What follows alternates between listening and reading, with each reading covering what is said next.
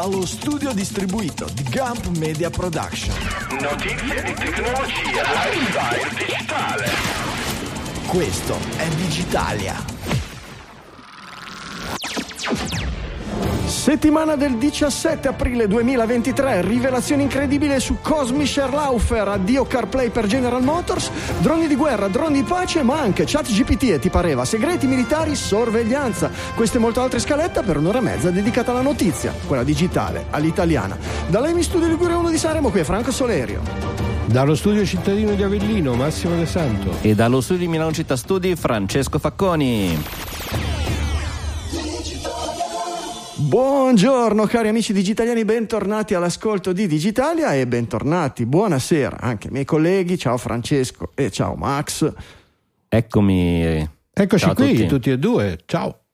Allora, tutto bene? Tutti pronti? So che avete... No, Max no, Francesco ha preparato, ha registrato uno speciale di argomento scottantissimo. Spoiler. Aiuto, aiuto, aiuto. Che se riuscirà, che se riuscirà a preparare, a premissare nei prossimi giorni, dovremo riuscire a pubblicare la settimana prossima per tappare il buco del ponte, perché qui si fa il ponte, scappano tutti. Ragazzi, non mettetevi in viaggio i giorni, il giorno prima del ponte, perché è la prima volta che praticamente tutti i digitaliani vanno in vacanza in un ponte, vuol dire che è da bolino. Qualcosa, eh, qualcosa nelle sfere astrali deve succedere. Ci daremo in no- 5 in autostrada più che altro, questa è la cosa più probabile. È assolutamente possibile, assolutamente possibile. Allora, cominciamo con le notizie della settimana, visto che ne abbiamo tantissime. In realtà non sono così fit, non sono così tante, ma sono, riusci- sono sicuro che riusciremo a eh, riempire di ciccia abbastanza la trasmissione. La prima sono le rivelazioni incredibili su Cosmi Scherlaufer, si, si legge così, France- Francesco, tu che fai sempre le vacanze in terra, eh, in terra germanofona. Ed è proprio perché ho amici germanofoni che non voglio fare quello che dice. Che non vuoi provare a pronunciarlo. Esatto, però era, il- era un, eh, quella musica di cui ha parlato Michele, se non ero nelle volte scorse, no? Dice raccontando una storia bellissima, eh, tanto bellissima che forse sembrava troppo bella per essere vero, no? Eh, questo compositore del, eh, ehm, che scrisse durante la fine, fra gli anni 70 e gli anni 80, una serie di album, di opere per motivare i- eh, gli atleti della Germania dell'Est, atleti olimpici e effettivamente è musica elettronica assolutamente eh, strabiliante. Io spero che tutti i nostri ascoltatori, dopo il suggerimento di Michele, se lo siano ascoltato a tutto volume, magari in cuffia, al buio, cioè perché sono quelle cose mind blowing, come scrive l'articolo. Eh, allora, la, la musica è bellissima, la storia pare che sia completamente falsa, ma chi se ne frega, Esatto. ogni tanto è bello sognare Ma e sì. pensare, anche perché la musica serve proprio a quello, la musica serve Esatto. proprio a portarti in un posto dove non sei, in un posto che non esiste.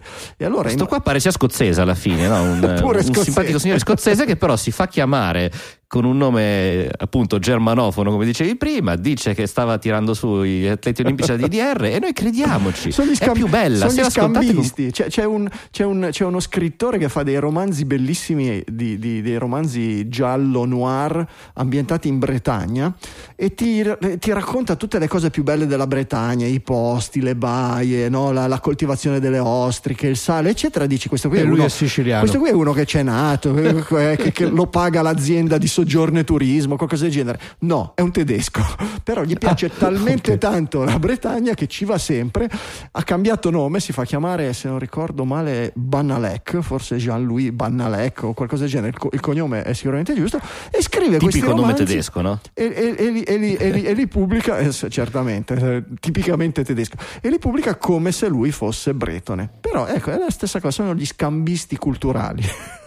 Beh, ma in realtà, appunto, come dicevi, la fantasia no? è quella che poi dà, eh, come dire, il migliore, il migliore tocco di originalità, in in- anche se poi il- quello che hai inventato, quello che hai immaginato non corrisponde completamente alla realtà o addirittura non risponde alla, di alla fatto realtà. Quanti artisti nel mondo della, della musica, da Daft Punk ai Kiss, agli Slipknot, per, per molti periodi non abbiamo saputo che faccia avessero. Sì, sì, E certo, quindi chi certo. fossero nella realtà Certo. potevano raccontarci di essere spie russe come eh, francesi, come qualsiasi altra cosa. E a noi la, la loro storia piaceva. La loro storia piace tanto È il concetto del, del teatro della mente, la radio si basa su quello, il podcasting anche, siete voi che mi avete costretto a fare video, perché prima che facessimo video pensavano tutti che Max fosse alto biondo con gli occhi azzurri. E avete Lo ero, lo ero. in, un'altra rea- in un'altra realtà lo ero, certo. Comunque, Comis, Cosmischer o Scher Laufer eh, è bellissimo e- ed è la musica. Sono sicuro che è una musica che per i digitaliani è eccezionale perché è una di quelle musiche che riesci, almeno io, per me è difficilissimo ascoltare della musica mentre faccio qualche lavoro di concentrazione, ad esempio programmare, leggere le notizie per digitali. Invece, questo è il tipo di musica che non distrae così tanto, ti, ti- ti dà qualcosa di piacevole sotto, ma non ti distrae così tanto da, impermet- da- da non permetterti o da diminuire le tue- la tua attenzione, le tue capacità. Se metto i Pink Floyd, se metto i Dire Straits, se metto i Motley Crue, non riesco a studiare, a leggere cosa. Questa roba qui mi La piace. mano va a forma di chitarra e subito erghita la manetta. Uno inizia Io esattamente. però devo denunciare un effetto collaterale. Mm. Perché in realtà appunto avevo dire aggiunto la mia icona diciamo alla notizia perché ieri sera ho fatto una full immersion e stanotte ho fatto dei sogni incredibili con Ah, sì? delle campane tubolari che Non è che hai ascoltato Mike Oldfield, quelle campane tubolari. mi chiedevo esattamente questo comunque insomma mi è rimasta nel cervello la musichetta eh. Vabbè, no, no, sono bellissime, bellissime. Oh, c'era però da pensarlo. Ve, ve l'ho già scritto, ma effettivamente pensare agli atleti della DDR come il tipo di apparato che, che- che li allenava, eccetera. C'è un bello spaccato in una serie televisiva che ho visto quest'estate che si intitolava Clio, con la K, Cleo. Bellissimo, lì vi dà un'idea di, di- di quello che era Germania Est, Germania Ovest, la riunificazione, eccetera, anche nell'ambito della musica, eccetera. Queste musiche tipo, tipo, tipo, tipo Kraftwerk, robe del genere, ultra elettroniche, esistevano nella Germania Est, ma erano un prodotto di sottocultura totale, erano un prodotto de- de- de- dei ribelli, era un prodotto certamente non, non era la musica che apprezzava l'apparato e che un eh, segretario di partito sezione atleti olimpici avrebbe certa- costretto gli- gli- gli- i suoi atleti ad ascoltare durante gli allenamenti. Però è bello, sono, sono gli Eh, universi alternativi. Tu ti chiedevi come nella Germania dell'Est potessero ascoltare musica dei Kraftwerk. I Kraftwerk di dove sono? Di Düsseldorf. E Düsseldorf dov'è? Talmente a est che confina col Belgio. Quindi, insomma, più a... sì, ma l'hanno scritta. fa il giro del mondo. Ma- ma- poi ci fanno una fantastica fiera dei fiori a Düsseldorf eh? Ah sì? sì sì Eh, penso. Non lo sapevo. E, e che da la queste, musica di e che da queste parti nessuno ne capisce niente di fiori, eh, si sa. A Sanremo, figurati. Eh beh, Sanremo, dai, questo posto desolato. non esistono più i fiori. È una cosa che non lo sa nessuno. I famosi fiori di Sanremo sono quasi estinti. Serre, non ce ne sono a più. febbraio, no? No, è che non sono riusciti a imporre la, la- la denominazione d'origine controllata come per il vino, per il formaggio e tante altre cose. Stasera è molto digitaliana, devo dire, la puntata. E quindi che cosa succede? Che ci sono dei grandissimi esportatori di fiori da queste parti che comprano i fiori sul mercato dove gli conviene, per cui perché no, anche dalla Turchia, dall'Algeria, da dove devono venire, perché costano di meno, e li, vend- li rivendono, li rispediscono come fiori di Sanremo, semplicemente per il fatto che vengono passati e esportati da una ditta di Sanremo, ma non necessariamente sono coltivati qua, perché effettivamente se vai in giro Quindi vedere- sono made in Tunisia e flowered eh, in sì, Sanremo. lì- questa qui è, è- è- è l'impressione generale che, mi è- che- che- che- dà, che dà luogo, dove coltivazioni di fiori ne vedi più o meno poche, e che lo- gente locale che coltivava fiori mi ha detto. Poi mm, eh, approfondiremo. Però direi che prima che ci facciano cambiare il- la tipologia del podcast sulle varie directory, forse è meglio se ci mettiamo a parlare, ad esempio, di Android Auto. Che ne dite? Quale Android Auto intanto? Eh già, perché, ce qua- ne sono due. Mm. Esatto, c'è Android Auto e Android Automotive e già qua siamo abbastanza, che differenza c'è? Eh, beh, ricordo che sono, uno è il, eh, la versione Android di CarPlay, Android Auto, cioè il fatto di utilizzare il telefono come dispositivo che viene proiettato su uno schermo dell'infotainment della macchina e Android Automotive OS che è proprio il sistema operativo che può essere installato come sistema di automotive in, eh, in macchina. Le notizie che sono state fuori in questa settimana sono eh, in particolare quella per cui eh, Google accetta nel Play Store, che è l'unico modo utilizzato per poter installare applicazioni valide per eh, questo tipo di applicazioni automotive, eh, app di tipo IoT. Quindi Questa è la novità. accen- Mm, ok. accendere la luce, eh, riscaldamento di casa, il, eh, il garage, tipico esempio, che chiaramente viene mostrato un po' in tutti gli screenshot perché chi di noi non ha il garage Con eh, il motore automatizzato Esatto. tramite un'app, certo. Però il futuro effettivamente sarà Beh, questo. c'è- c'è- E- Conosco almeno due persone che l'hanno fatto in maniera più o meno artigianale tramite poi esposto tramite Home Assistant. Mm. Non è che sia così difficile. eh. No, infatti, e Poi- Home Assistant stesso, fra l'altro, è una delle applicazioni che viene mostrata nello showcase, quindi come compatibile con eh, sia Android Auto, quindi la proiezione nelle macchine che semplicemente eh, usano il telefono, e anche nelle poche ancora auto che includono il sistema operativo completo. Ci sta. Eh, non- non- non- mi ero sempre chiesto, questo articolo me l'ha chiarito un po' di più, perché sia Android Auto sia eh, CarPlay permettono agli sviluppatori solo di sviluppare delle applicazioni dentro dei template molto molto rigidi, dove possono cambiare molto poco, possono decidere che tipo- Normativa. Normativa, sì, le applicazioni che compaiono sullo schermo di, un- di- di- di un'automobile devono essere omologate app per app.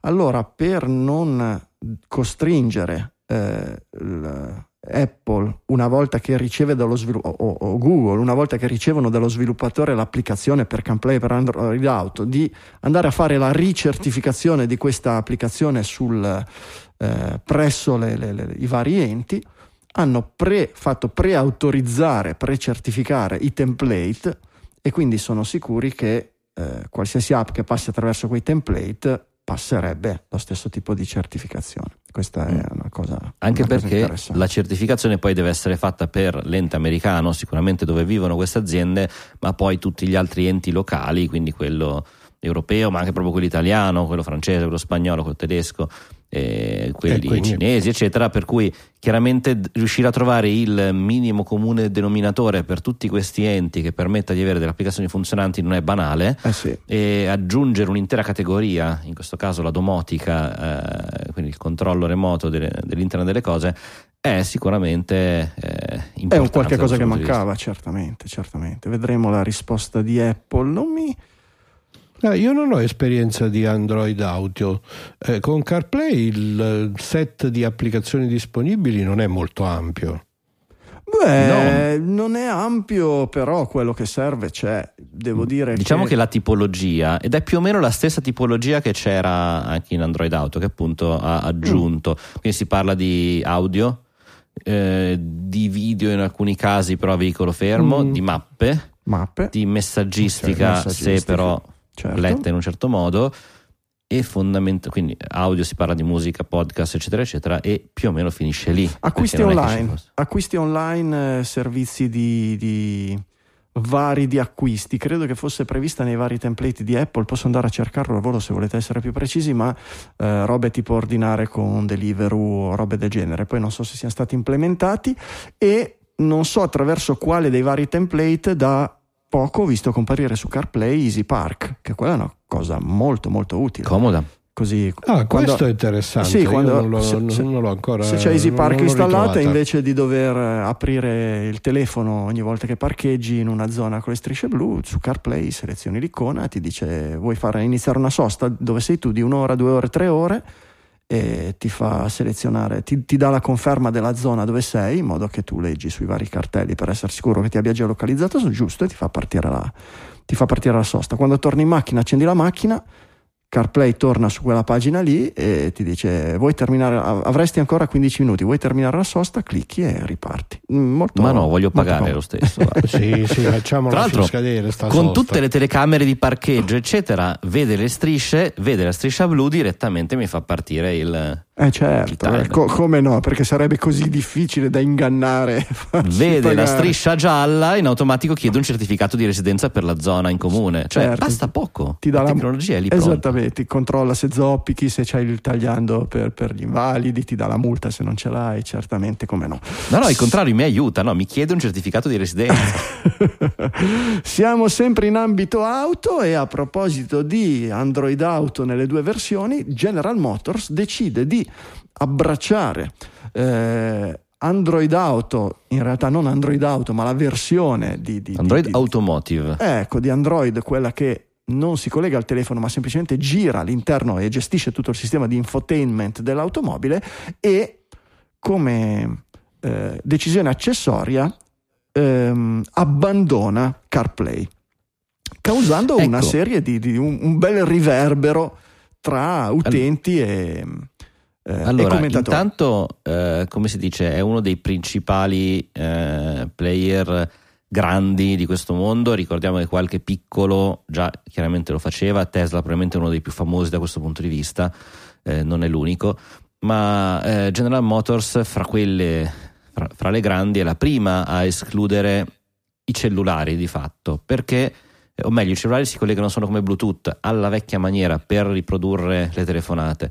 E anche per gli utenti Android non so quanto sia positiva questa cosa, perché è un sistema oper- è un dispositivo diverso. Che ok, la macchina rimane autoconfinata, l'esperienza sarà sicuramente migliore, più integrata, però contemporaneamente eh, se ho la mia app della musica, la mia app dei podcast, non è che quando arrivo in macchina continua a riprodursi, devo fermare Spotify, fermare quello che sto ascoltando di qua e schiacciare di là. non, ha dei, me non ha dei meccanismi tipo handoff eh, and- Google, Android? eh, non sono sicuro che funzionino, no- non così integrati. Ok. Non, non mi risulta. Poi Ok, potrei sbagliarmi, magari qualche piattaforma può essere che ce l'abbia. Comunque, per quanto ovviamente il sistema Google Android integrato nella macchina sarà ehm, sincronizzato via cloud con tutto quello che hai sul Certo. tuo account Google, per cui immaginiamo la tua musica, la trovi, i tuoi contatti, le tue- le- le- i tuoi luoghi preferiti delle mappe. Eh, certamente gli utenti Android potrebbero essere più o meno scontenti della cosa, ma trovano qualche, ritrovano il loro ambiente. La cosa strana è questa completa chiusura al, al- al mondo Apple. Ehm, lo scontento da parte di una grossa fetta del- del- dell'utenza è abbastanza. Io ho letto l'articolo di commento di Gruber. Gruber è ovviamente di parte perché è commentatore Apple e eh, non dico fanboy, ma appleofilo da tempo. Però le considerazioni sono, sono oneste. Ci sono. Oggi abbiamo tanti esempi, almeno abbiamo alcuni esempi di marche che non supportano CarPlay, eh, che è curioso da dire, no? Perché un 7-8 anni fa dicevamo il contrario, oggi abbiamo due o tre marche che supportano CarPlay, in realtà in pochi anni eh, il supporto è diventato ubiquitario o quasi, però ci sono due o tre esempi molto notevoli come possono essere Tesla il più, il più famoso di tutti, Rivian che va per la maggiore. Adesso negli Stati Uniti, tutti quelli che sbavavano per le auto elettriche e che odiano Elon Musk per i motivi che ben conoscete, di colpo diventano tutti fan della, Rivia che fino, della Rivian che fino a mh, due mesi fa non cagavano neanche, ma lasciando perdere questo tipo di discorsi, entrambe le ditte fanno una- un ragionamento analogo, niente CarPlay, niente eh, Android Auto, sviluppiamo noi.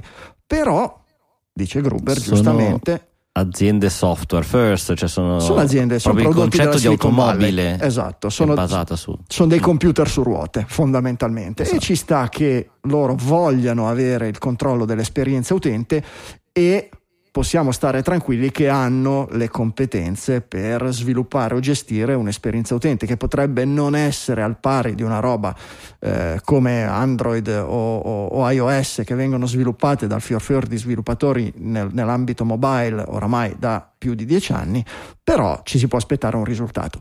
Per una General Motors qualsiasi è, è più difficile pensare anche perché siamo abituati a no, conoscere il risultato di determinate interazioni tra gli sviluppatori interni di queste aziende e magari mh, Google o Apple o quello che è, in questo caso sarebbe in mano a Google lo sviluppo, ma l'integrazione in mano a General Motors.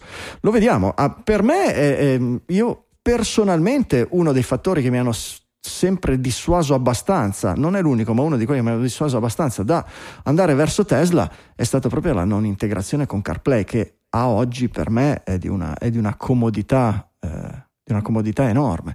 Eh, il fatto di... Sì, è, un, è, è, sicuramente un autogol, secondo me. La domanda, perché poi vabbè, tu hai citato chiaramente Gruber, ma Gruber a sua volta citava Jason Snell, uh-huh. che è un altro fanboy di, di no, prima non data. Sono, no, non sono fanboy, perché sono professionisti di un certo certo, livello. però sono sicuramente sono persone Certamente che in effetti titola General Motors odia il tuo iPhone. Sì, però Francesco, hanno un punto di vista da utenti Certo. Apple e, dico- e non dicono gli utenti No, no. Android scapperanno, dicono gli utenti Apple che sono come noi, e su questo possiamo dargli retta, possono essere dissuasi da questo Esatto, acquisto. ma dove volevo arrivare che secondo me è molto più ampia. Quello che dicevo prima di Android è che è vero che gli utenti Apple sono tagliati fuori, ma anche un certo tipo di utenza Sì, Android certo. abituata a un'integrazione profonda si troverà qualcosa di diverso. E questo mi chiedo.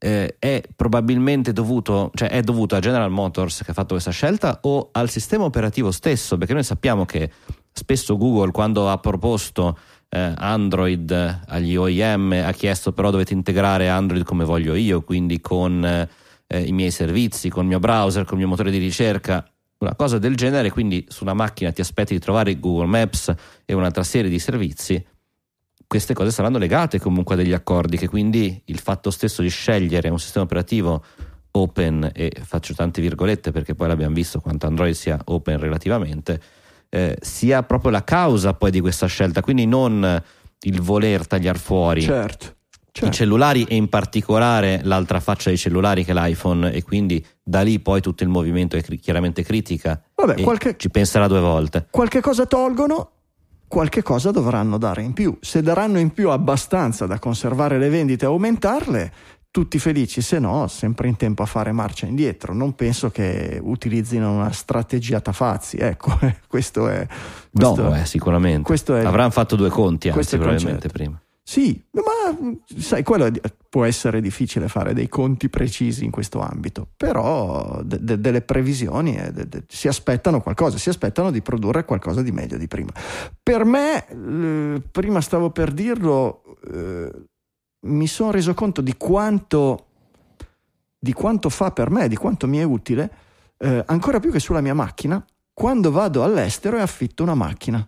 Oramai è quasi automatico che quando affitti una macchina Europcar, Avis, Top Car, qualsiasi che abbia eh, CarPlay integrato, tu entri, ficchi le chiavi, ti apre la cosa che generalmente quando accendi la macchina ti dice che CarPlay non trova il telefono connesso perché ovviamente è rimasto impostato per l'utilizzatore, il noleggiatore precedente d'automobile, però in quel momento capisci che supporta CarPlay, schiacci un tasto sul telefono, un tasto sulla- sul navigatore, li abbini e lì comincia la tua vacanza in completa scioltezza perché subito ti toglie il problema perché tanto sul tuo telefono avevi messo l'indirizzo dell'albergo, dell'appartamento dove devi andare, l'indirizzo eccetera e la tua vacanza comincia con un problema in meno. E lì ti rendi conto quanto effettivamente il quanto ci portiamo dietro in tasca col nostro telefono al giorno d'oggi e quanto è utile connettersi a questa cosa. E- ed è strano che non, che non siano nate cose analoghe in altri, in altri ambiti. Che ne so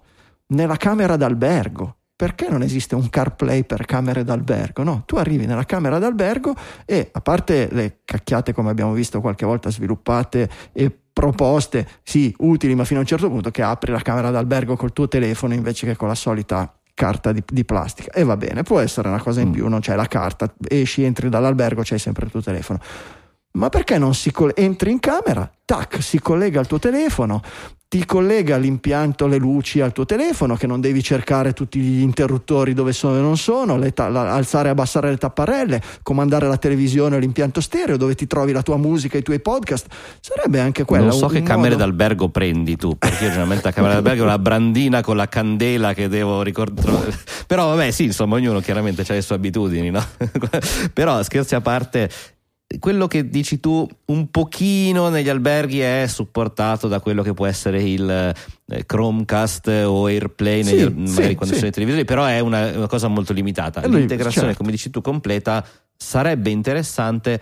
Probabilmente quello che ti ho appena raccontato, risalgo in macchina e dice non trovo iPhone di Ugo, Mhm. e, eh, probabilmente an- sarebbe ancora più complicato pensare che tu arrivi a casa e c'hai ancora impostate le luci della camera dell'albergo e le vai a spegnere a quello che intanto stava cercando di farsi la doccia. Eh, vabbè, ma ci, E- sono dei, ci sono dei modi Ci per sono. limitare questa cosa. Cioè, gli sviluppatori, poi oggi un telefono ha tanti di quei sensori che è Bluetooth di Eh, I prossimità. sviluppatori sì, i sistemisti GPS. poi ci vogliono. Ah, vabbè, certo, certo, cioè, ci mancherebbe. Però sarebbe Anche la macchina que- potresti resettarla ogni sarebbe- volta che, che torna al Ecco, parcheggio. eh. esatto, fanta- è Eh beh, sai, è questa vero, è la vecchia storia no? di, di spegnere e riaccendere. È vero, c- c- sinceramente il, il, um, credo che ehm, gli sviluppatori di CarPlay Android Auto abbiano fatto ben poca attenzione alla, non abbiano neanche pensato probabilmente al caso di utilizzo delle macchine a noleggio e che sia un sottoprodotto, perché certo ci vorrebbe una categoria di, di- di- di connessione che dice quando l'utente non si connette più per più di 24 ore o più di 48, sconnettilo oppure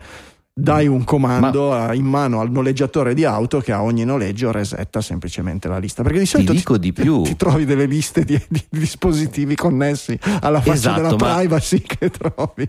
Ti dico di più, l'ultima volta che ho preso in affitto una macchina Mm. ho visto le ultime 10 destinazioni fatte da quello prima di me. Eh, appunto. Ora, Ah, a me ok. che me ne Eh, frega, ok. ma fossi stato qualcuno Ah, perché, magari che perché ha usato il navigatore integrato. E beh, vedi, però anche quella è privacy. Se invece avesse usato CarPlay col suo telefono, non avrebbe lasciato traccia dei, dei- dei- dei- bordelli che ha visitato l'utente se precedente. i produttori di automobili formattassero, cioè dicessero Sì, le sì. auto a noleggio È si vero. formattano ogni volta È che vero. viene terminato il noleggio, sarebbe È vero, è vero, ma le auto a noleggio sono delle auto normalissime, figurati se spendono 2 euro in più per aggiornarle. E visto che siamo in ambito automotive, oggi sbulacchiamo in questo ambito, auto auto. Auto auto, Tesla che no, grandi proclamoni, sono 5 anni, ah le nostre macchine dateci 8.000 dollari in più che nel giro di pochi mesi si guideranno da sole, vi porteranno a fare la spesa, poi gireranno per la città a cercare il parcheggio senza di voi, faranno tutto quello che vorranno senza mai consegnare, senza mai anche la spesa, dare eh. cosa, eh, certo ci mancherebbe. Eh, zitta zitta Ford presenta la sua tecnologia hands free, cioè di guida assistita di livello 2, cioè dove è possibile per il guidatore togliere le mani, basta Blue che guardi la Cruise. strada, eh, già pronta per alcune strade in, eh, nel Regno Unito, già eh, autorizzata, implementata e pronta per essere consegnata ai primi clienti. E beh, È, è una tecnologia che si chiama Blue Cruise, in realtà che era un qualcosa di già fornito su vari Mhm. automobili che è stato quindi allargato, cioè aperto a questo che è un eh, livello 2, perché tecnicamente comunque il guidatore deve essere sempre attento e responsabile. Viene permesso però al guidatore di non avere le mani sul volante, quindi è un livello di responsabilità minore. Ehm, funziona solamente sulle reti autostradali che sono state premappate e questo è eh, come dire interessante perché eh, il noi abbiamo sempre detto la macchina capisce dove si trova, interpreta la strada, no, qua conosce già la strada. È una Ma- rete che probabilmente anche per quanto riguarda lavori o deviazioni sono sempre tracciate, perché alla fine sulle autostrade funziona così, quindi come dire è un'auto-auto aiutata. sì, In questo senso, però, guida da solo, il guidatore può, de- deve guardare, c'è una telecamera che controlla che lui guardi, ma per il resto può non tenere le mani libere e viene semplicemente risvegliato da questo suo ehm, stato di passeggerosità, passatemi la parola, nel momento, in caso di incroci o ingorghi particolari, insomma situazioni di pericolo e allora lì viene, deve tornare con le mani sul volante. È un passo avanti della tecnologia, però mi chiedo da un punto di vista concreto, diciamo, di utilizzo da parte del guidatore, mh, ci vedete un grande vantaggio? è enorme. Beh, È no- enorme. enorme. Fo- Cioè, cosa, E perché? cosa fai con quelle mani, Francesco? Eh, esattamente. Uso il mio telefonino per impostare No, CarPlay non puoi perché non devi guardare Eh, davanti, non puoi, devi eh, guardare devi la guardare, strada e il la problema, macchina no? ti, ti- ti- ti scruta le pupille per verificare che tu stia guardando la strada. Keep your eyes on the road, but your hands not on your wheels, diceva. And mind the gap Jim between the train and the rail station anche. sì, esatto. No, no, no, no, no, no, è- è, dal punto di vista dell'utilizzo, eh, non saprei dirti, Max. Certamente è un, è un modo in più per. È una cosa in meno che devi fare e quindi una cosa in meno che ti tiene sveglio e attento per il È momento quello in che pensavo, guarda, cosa- è mi hai tolto il pensiero, ma ci vuole, Però dicevo... se pensiamo Sì, di andare verso una guida completamente autonoma è un eh, passo indispensabile. Eh, Sì. Dobbiamo passare di lì e dobbiamo passare di lì con un certo numero di, di- di- di chilo- di miliardi di chilometri e, e i tester della Ford non sono sufficienti, bisogna farli testare anche da persone che, che normali che si andranno a schiantare per il bene della Sì, scienza. per il bene della Ford. Però Cioè, poco prima il, te- eh. il volante dirà bzz, bzz, torna a prendermi e non l'ha preso. Esatto. L'ha fatto Prendi, tempo. volete prendere- Eh, ma perché nel frattempo lui con le mani magari si stava preparando un sandwich, cose di questo genere, no? Sì, sì, è- è- è- in realtà è vero, è vero, la tua obiezione ha completamente senso e, e vedremo, vedremo quando inizieremo a vedere sulle strade i, i guidatori che, che- che cosa che, che E- e mescolano, che mescolano le ca- i mazzi di carta perché non sanno cosa fare con ste mani perché tanto gli occhi li devono tenere. Più che altro, se insegniamo alle auto-auto a guidare però dalla- a sinistra Mm. e quando arriveranno Eh. poi in tutto il resto del Ah, mondo un si casino, schianteranno ah, un clamorosamente. casino, un casino Andranno un contro mano di sicuro. Eh, eh. Sì. Eh. Sì, sì, assolutamente, assolutamente sì. E- e- è uno dei motivi per cui non hanno mai fatto un ponte che vada dal- dalle- dall'Europa al Regno Unito. Perché non hanno mai trovato un modo per fare lo switch, le macchine che guidano da Ci destra a sinistra al centro del ponte una rotatoria. Ma sì, ma anche la rotatoria, cioè, ci vuole una rotatoria di Mebius. Esatto. Effettivamente. Una roba assolutamente in- in- la, la dovrebbero far progettare a Esker. Va bene, vi diamo i nostri contatti di Mastodon. Dai, Digitali FM chiocciola mastodon.1, Franco Solerio chiocciola. Eh, qui c'è sempre quello sbagliato che è quello di Castamatic, eh, mastodon.social, eh, mdsol chiocciola livello segreto.it e quello di Max è Cylon Prof. Cylon Prof a Mastodon.1. Mastodon.1 perfetto, perfetto. Abbiamo il vecchio bocchettone di Digitalia su Twitter, Digitalia underscore BC se volete tenere d'occhio tutte le notizie che prendiamo in considerazione durante la settimana. Eh, è un bel modo se vi piace leggere tanta, tanta, tanta roba di, di- di- di- di- di digitale, di, vita digitale, di- eh, lì leggete tutte le cose che leggiamo durante la settimana. Stiamo, avevo iniziato a indagare come portare anche quello su Mastodon, dovrebbe essere assolutamente possibile, ma devo mastrozzare un po' con le API, con le chiavi, eccetera. Ci riusciremo e a un certo punto terremo i due sistemi perché abbiamo paura che appunto il bocchettone verso Twitter a un certo punto possa smettere di funzionare indipendentemente dalla nostra volontà, anzi avrebbe già dovuto smettere di funzionare, però a quanto Beh, pare no, siamo in scrittura. Quella è permessa, la lettura che non è permessa. Eh, eh, eh, eh, Non lo so, eh. sono Sì, noi cambiate già possiamo talmente regalare tante contenuti volte. che poi vengano Ah, ok, ok, ok, pubblicità. ho capito, ho capito. Adesso oh, mi è tutto, mi è tutto molto, molto, molto, più chiaro. Eh, droni di pace, droni di guerra, droni di amore, droni di morte, chiamatela come lo volete. La prima notizia: la guerra in Ucraina sta accelerando la corsa alle armi autonome da guerre di rete. Bellissimo articolo. Questi sono articoli che non avremmo mai voluto leggere, Ma che sapevamo che avremmo sapevamo che avremmo letto prima o poi.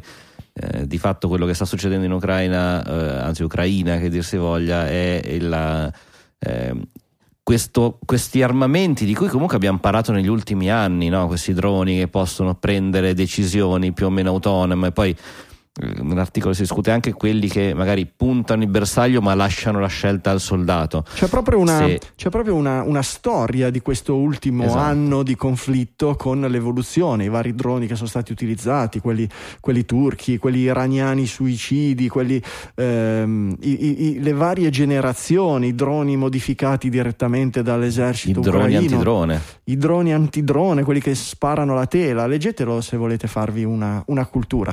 Come argomento però da, mm, se volete, da discutere o che mi piaceva evidenziare, è, è la direzione in cui va tutto questo. Fondamentalmente tutto questo spinge verso, Francesco forse stava per accennarlo, io l'ho interrotto, mm, mi scuso se è così, Prego, prego, vai, vai. verso l'automazione, verso eh, produrre, creare dei prodotti che decidano autonomamente quando sparare o quando no. Perché? Perché in questa lotta, guerra tra droni e sistemi antidrone, eh, è ovvio che il drone che sta per aria il filo non glielo puoi lasciare attaccato e quindi in qualche modo devi farlo lavorare connesso a terra se vuoi decidere tu a chi spara e chi no. E questo collegamento da terra al drone via radio può essere protetto finché vogliamo in modo che non possa essere in qualche modo modificato, ma può essere certamente disturbato. ehm, come il GPS, come tutti come gli altri riferimenti. GPS, ma tutto quello che è via radio quindi può essere saturata la banda de- che, che- che utilizza e quindi impedito. E quindi certo, la risposta è Francesco? è, un'automazione sempre più forte, l'intelligenza artificiale, diciamolo in questo caso. Quindi Eh sì. eh, il far scegliere alla macchina, all'algoritmo, chi vive e chi muore. Quando sparare, quando non sparare, che è una cosa, O è una cosa terrificante. Ancora peggio, e questa è comunque una cosa che mi ha colpito, far scegli- fare fare tutte queste azioni alla macchina e far scegliere al soldato solamente se sparare o meno. Che, Eh, come dire, è un responsabilizzare. Deve sparire perché o il- soldato lo metti sopra il drone o a un certo punto se il drone è No, già ma in realtà è una cosa che viene spiegata in questo articolo, ma Mm. forse l'ho letta anche da qualche altra parte. eh, di fatto rende, come dire, sembra responsabilizzare il soldato, ma che alla fine va a scegliere quello che la macchina gli dice. La macchina gli dice: Certo. Vuoi sparare? Sei sicuro? E che dici sì. C'è anche quel problema. Eh beh, è, è un problema che abbiamo incontrato già da tante volte, no? la, la maggiore percepita affidabilità della proposta del- di, di- di- di un sistema informatico rispetto alla propria convinzione. L'abbiamo visto eh, quando parlavamo di eh, giudizio, quando parlavamo di magistratura e ausili informatici alla decisione negli Stati Uniti. No? È ovvio che nel momento in cui l'essere umano è, eh, prende una decisione, se ha un qualche cosa di informatico che gli dice, che gli dà quello suggerimento, è più facile che scelga quello piuttosto che il contrario, anche se è convinto del contrario. E nel caso del, del- del- del controllo, prego Max. No, dicevo, qui c'è anche un problema di, in queste situazioni critiche ad altissima velocità, c'è anche appunto questo problema, no? che alla fine l'essere umano comunque ha bisogno di un suo tempo per capire, per inquadrare, per comprendere la scena e prendere una decisione. Ecco che quindi il fatto di avere un suggerimento sicuramente lo spinge poi nella direzione del suggerimento. Certo, Mm. certo, certo. Mi, mi I- colpisce in tutto ciò di non aver ancora visto i, i vari cani della Boston Dynamics o tutti i cloni che sono stati fatti, perché poi ne sono usciti parecchi con la famosa mitragliatrice sopra sul campo Nelle di di battaglia, terra. qualcosa di cui sono contento, ma temo prima o poi. Ma che sai che il, il problema il drone forse viene percepito anche rispetto a un discorso di immagine, viene ancora percepito come qualcosa che ehm, appunto non sta sul campo, no? Poi ehm, lo- anche nel racconto che ne facevamo, droni contro droni, abbatto il drone che comunque il drone suicida, ma comunque è un drone. Poi- Mentre invece se metti se schieri il cane con la mitragliatrice sul campo di battaglia, veramente quest'ultimo quest'ultima come dire barriera morale no? in qualche maniera viene completamente infranta Sì, poi ci sono due opzioni, perché quello che sappiamo noi è quello che viene comunicato. ovviamente potrebbe Vabbè. essere successo e nessuno ne sa niente certo Oppure, terza ipotesi, nessuno è sopravvissuto per raccontarlo. il drone alla fine si autodistrugge con una carica eh, atomica tattica No. in modo che dice ma sai Vabbè, ma perché il drone torna a cuccia dice dove sei stato? Ma sono stato a fare una pisciatina e in realtà è andato a spargere carneficine in giro e ci manca. Però i droni, i droni possono essere utilizzati per seminare morte ma anche per salvare vite. Eh, a Torino il primo trasporto organi con drone. La cosa mi rende particolarmente orgoglioso perché a ehm, sviluppare questa cosa che credo che sia una prima nel mondo, una delle prime, eh, sono i, eh, i cari amici che lavorano al piano terra del Dipartimento di Genetica, dove c'è l'immunologia dei trapianti e il centro di coordinamento dei trapianti del Piemonte e Val d'Aosta, dove ho avuto dove tu hai fatto la tesi di eh, laurea ho avuto il piacere sì di lavorare un paio d'anni e ci ho fatto anche la, la- la- mia famosa tesi di laurea, mezza da medico e mezza da programmatore. E, mm, potrei provare a, a- a trascinare qui qualcuno in uno speciale. Sarebbe Se Francesco molto vuole, bello. io qualcuno lo becco, che sia Antonio Amoroso, Stefano Ruggero, qualcuno dei. dei- dei- dei- dei- di, di quella gang lì penso di, di- di poterlo trascinare ai microfoni se vi piace. Penso che gli Molto italiani dicano che è molto interessante. argomento. Dai, dai, Anzi, è un argomento molto interessante. confermo confermo Bravo. è un argomento molto interessante Vedi, io lo dico meglio. però eh, cioè, È quando eri giovane, è la voce di quando eri giovane, biondo, Sì. alto, con gli occhi azzurri, Max. un Ti ricor- tempo un Ti tempo ricordi? Eh certo, eh certo, eh certo. C'ho anche la maglietta. ciao belle gioie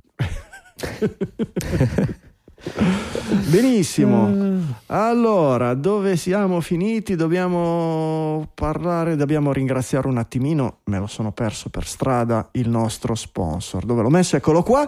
Squarespace.com, la migliore piattaforma all one per pubblicare sulla rete. Squarespace è una soluzione completa per creare e gestire il tuo sito web. È, prima di tutto, facile da usare. Non hai bisogno di installare plugin, basta trascinare gli elementi desiderati dal pannello di controllo direttamente sulle pagine.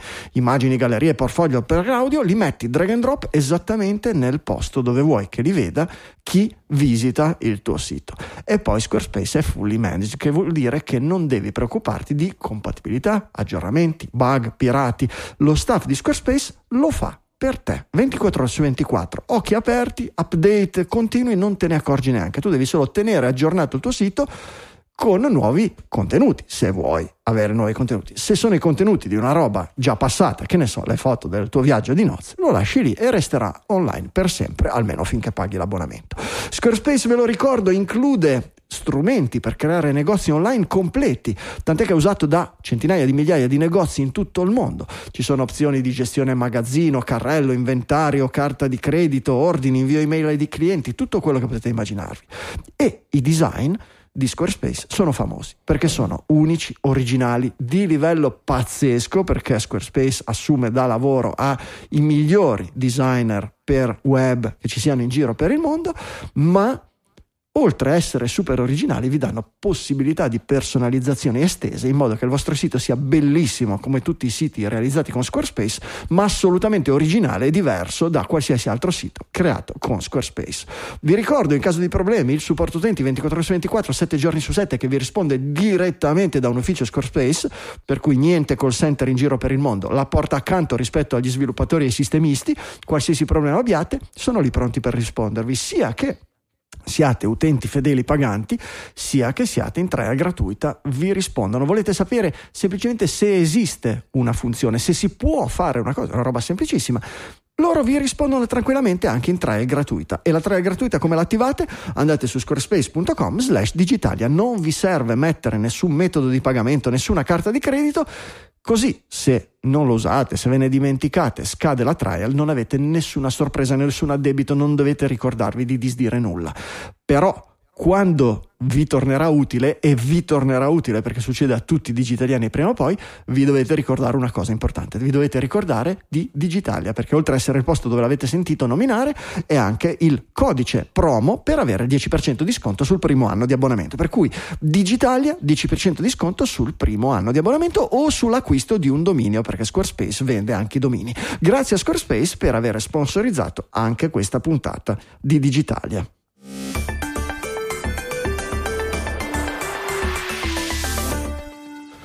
Microsoft supporterà Windows 11 sugli Mac con eh, processore M1 e M2, ma solo attraverso ma. l'emulazione, anzi la virtualizzazione. No, in questo caso non è più una virtualizzazione, credo, ma è un'emulazione perché.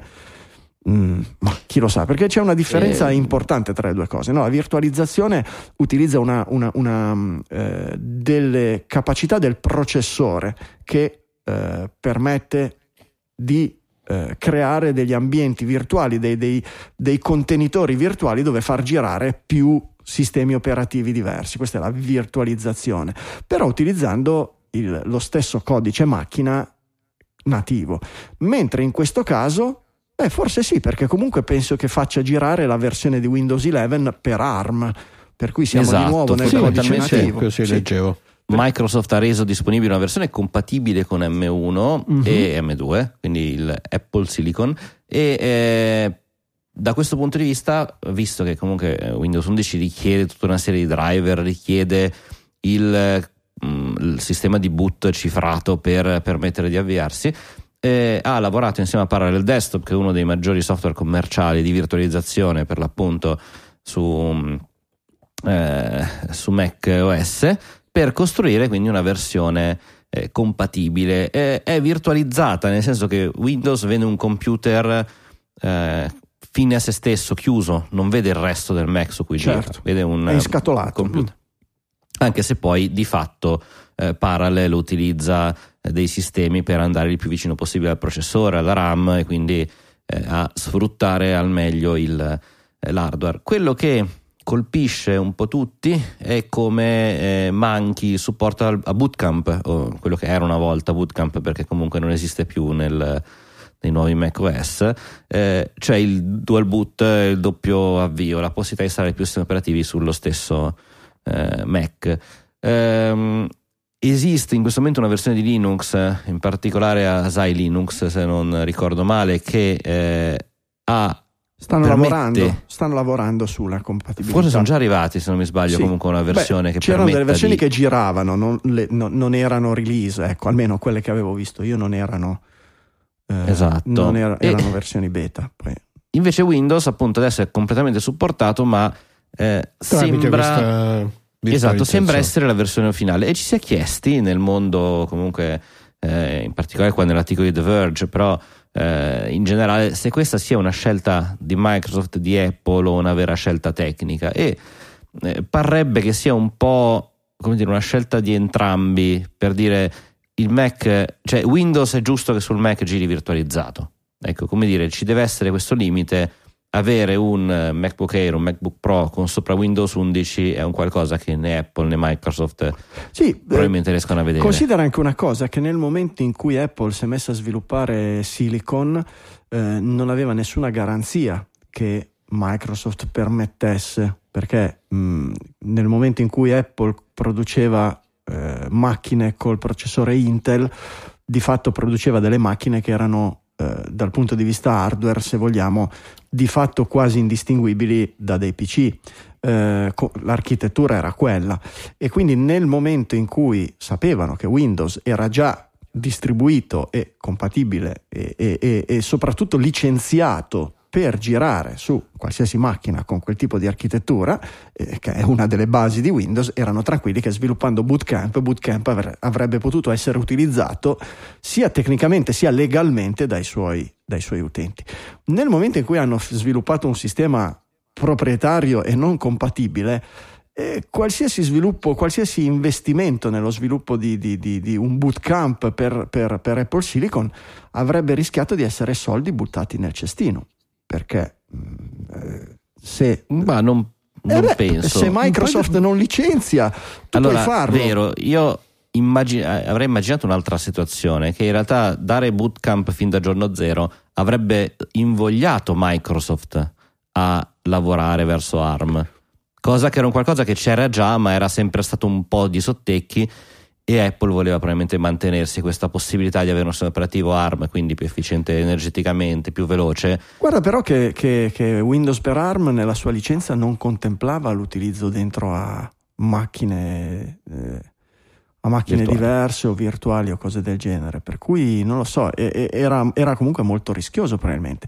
Poi avranno scelto anche quello dicendo oramai siamo, siamo grossi, siamo grandi, non dobbiamo noi chiedere permesso a nessuno, saranno loro se vogliono a, a cercare qualcuno che sviluppi virtualizzazione o cose del genere. Non lo so. Ma poi dal, dal punto di vista di Apple, il fatto, come dicevamo un attimo prima, che il sistema operativo Windows, che per alcune classi di applicazioni ovviamente può essere molto utilizzato, per esempio anche noi in ambito universitario, anche se abbiamo fatto la scelta fondamentalmente di macchine Apple, poi alla fine per alcune applicazioni anche di tipo didattico Windows certe volte è indispensabile, però mantenerlo all'interno della macchina virtuale e quindi anche con un po' di prestazioni diminuite, con alcuni limiti imposti, secondo me dal punto di vista di Apple è ragionevole perché Apple poi alla fine che interesse c'ha ad aprire completamente il proprio Ah, certo, progetto certo, hardware certo, ad altri certo, sistemi certo, operativi. Esatto. Beh, una volta ce l'aveva perché era, un- era uno degli elementi della, della campagna, no? come si chiamava? Switch to Mac, no? E, mm, Beh, io il mio primo Mac che ho comprato Aveva l'ho comprato con licenza Windows perché arrivando da sempre eh, con certo, Windows certo, certo. eh, era un motivo ho di voluto- appetibilità in più. Oggi, oggi avevo non- Windows Vista Eh, l'ho certo. avviato una volta sola Certo, certo, però hai comprato quella macchina lì anche perché eri tranquillo che se ti fossi trovato male potevi utilizzarlo come una macchina, come una Esatto, macchina anzi Windows. due la prima volta Oggi appena comprato più- il computer la seconda cinque anni dopo scoprendo che non si avviava più. Oggi non è, più, non è più così fondamentale, anzi, No. oggi chi compra il Mac è perché conosce i prodotti Apple, perché magari ha già l'iPhone, perché è tutta una serie di motivi, per cui è meno determinante. Oggi c'è una Ecco. cosa in più oltre alla, alla virtualizzazione, però eh, per tantissimi avere la possibilità di far girare Windows non è una necessità continua, ma è una, cosces- è una necessità spot, cioè mi serve una volta ogni tre mesi per far girare quel, Quel convertitore là, di esatto. file di cose che mi serve una volta ogni morte di papa. Oggi c'è la possibilità del Windows, eh, come si chiama? Il 365 Cloud? Esatto, Sì, e poter sì, sì. noleggiare direttamente una macchina sul cloud. Ti noleggi una macchina sul cloud come, come- come fosse come giocare con Google Stadia o roba del genere per quella mezz'ora, ora, mezza giornata che ti serve e non hai bisogno di manutenere un sistema Windows con tutti i suoi aggiornamenti che lo usi ogni sei mesi e quindi ogni volta che lo usi ti propone sei mesi di arretrato di aggiornamenti prima che riesci a utilizzarlo. Magari Vabbè, dal punto scomodo. di vista delle licenze è quello che dici tu e anche del- degli aggiornamenti. In un utilizzo magari più costante, Ah, ci sono certo, applicazioni certo. che non, non sono mai state portate. Ecco, mh, è importante no- notare che Parallel già da qualche versione ha eh, una specie di integrazione, nel senso che fa sparire la cornice di Windows o della macchina emulata e permette di avere le applicazioni dell'altro sistema operativo all'interno del principale, quasi come esperienza, per cui uno riesce a utilizzare Sì. più o meno un'applicazione Windows all'interno di un'applicazione eh, di un desktop Mac, che è una grande integrazione appunto per quelli che si trovano, come magari certo. Max eh, Ci nel sta. suo lavoro, a dover utilizzare qualche cosa che non è mai stato portato. Certo. Eh, lo dico subito per gli amici che giocano a Call of Duty che diranno: Oh, che bello, posso installare Call of Duty su Non Windows non sul mio può M2.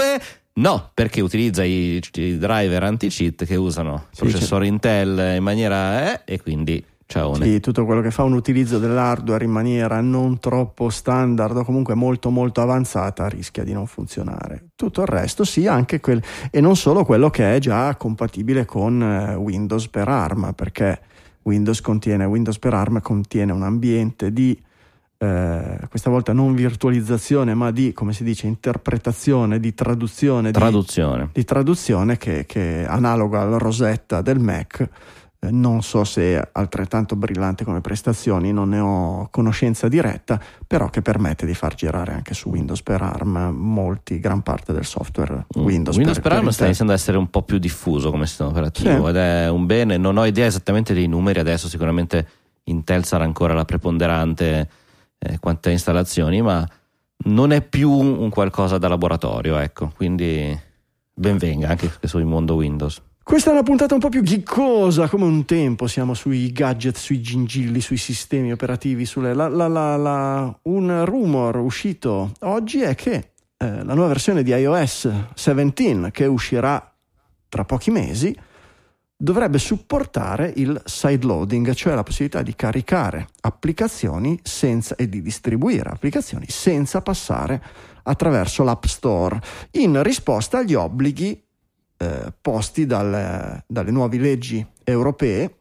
Ehm, ne abbiamo parlato a lungo e è un po' un momento campale, no? Era una battaglia, in qualche modo l'avevamo preconizzata, avevamo detto se Apple non molla almeno su qualche cosa, sui pagamenti e continua a fare un po' il, il bullo su questa cosa, rischia che gli facciano Mm. cerchino almeno di fargli calare le braghe e l'ipotesi più distruttiva Beh. poteva essere questa. Ovviamente Apple resisterà e implementerà questa cosa nella maniera più tortuosa e complicata possibile eh, per cercare di mantenere il controllo e ostacolare e lasciare un vantaggio, il maggior vantaggio possibile al suo App Store. Però, insomma, eh, Beh, rischia una multina del 20% del fatturato globale, quindi non è proprio due lire.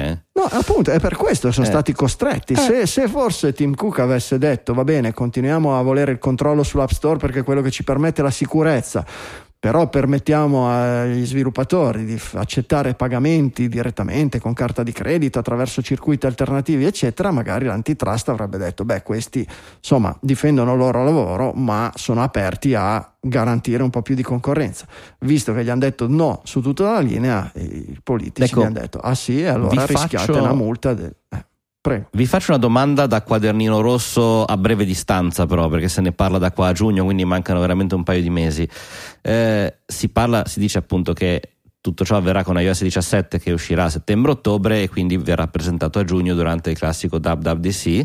Eh, secondo voi apriranno questo solo il side loading, magari con qualche situazione un po' complicata, barbara, come dici tu, certificati, eh, riti V2, cose varie, solo in Europa? O già che ci sono lo fanno dovunque? Perché se vi ricordate, anche negli Stati Uniti avevano iniziato a dire, mm, però quasi quasi, quindi non Beh, so, da una parte potrebbero limitarsi all'Europa, dall'altra sarebbero rincorsi molto velocemente. Una Eh. volta tracciata la strada in Europa, Eh. gli al- le altre situazioni che hanno un interesse in quella direzione, secondo me, hanno almeno qualche leva in più no? per fare pressione. Non te lo so dire, Apple deve resistere a questa cosa qui in ogni modo per come è strutturata oggi, perché oggi è strutturata, Tim Cook l'ha proposta agli azionisti negli ultimi dieci anni come noi siamo un'azienda di servizi, non possiamo crescere com- come abbiamo cresciuto, come siamo cresciuti negli ultimi anni nell'hardware e quindi cresceremo nei servizi. Tutto quello che è il valore oggi del- del- del- delle azioni Apple dipende dalla promessa di guadagni sui servizi che per ora è stata mantenuta e per mantenerla Tim Cook ha fatto tantissimo per orientare i guadagni su quella cosa lì e una enorme fetta dei guadagni sono i soldi dei vostri figli che pagano quando giocano a mm, Candy Crush, Bimbo Clash Mux, Royale, esatto, Fortnite. e pagano e dicono papà posso pagare 5 euro di monetine dei, dei- dei tuoi sudati euro per avere più gioco? Perché sennò qui il gioco non mi lascia andare avanti. Conosciamo bene quelle che sono le, le metodiche le storture delle, del- delle in-app purchase. Il 90% degli introiti da in-app purchase arrivano da giochi e giochi generalmente con metodiche abbastanza predatorie e spesso orientate verso soggetti, eccetera, eccetera, soggetti deboli, soggetti minorenni e robe del genere. Questo ovviamente Apple deve difenderlo e nel momento in cui apre a servizi esterni, a, a- a store esterni o a metodi esterni di distribuzione, diventa molto più complicato. Molto molto più complicato. Perché vi faccio un, un esempio semplicissimo. Eh, domani cioè, è possibile sviluppare, ins- inserire applicazioni di terze parti attraverso metodi di terze parti. Il signor Zuckerberg dice benissimo, faccio il mio store, faccio un'applicazione che si può sideloadare su, su, su, su iPhone che permette di installare altre applicazioni e questa applicazione è il Facebook Store. Ah, Beh, D'ora in avanti Facebook, che tutti vogliono, se volete Facebook lo chiamiamo Tencent, lo chiamiamo TikTok, eh, possiamo dire qualsiasi cosa, qualsiasi gatekeeper che ha un'applicazione che oggi vogliono tutti. Chiunque vuole installare TikTok deve installare lo store tiktokiano. Chiunque voglia installare Facebook deve installare il Metastore sul, sul, sull'iPhone. A vi faccio un punto- esempio reale di quello che succederà a giorno zero. Chiunque vuole installare Fortnite su iOS dovrà installare l'Epic Store. Perfetto, stessa cosa. E quello sarà il primo a comparire insieme a quello di Microsoft dell'Xbox. Esattamente, ma la stessa Facebook e Microsoft e Epic che cosa andranno a dire allo sviluppatore del giochino A che mm, incassa 10 milioni di dollari al giorno delle cose? Dice quando tu lo pubblichi attraverso Apple, Apple ti cucca il 30%.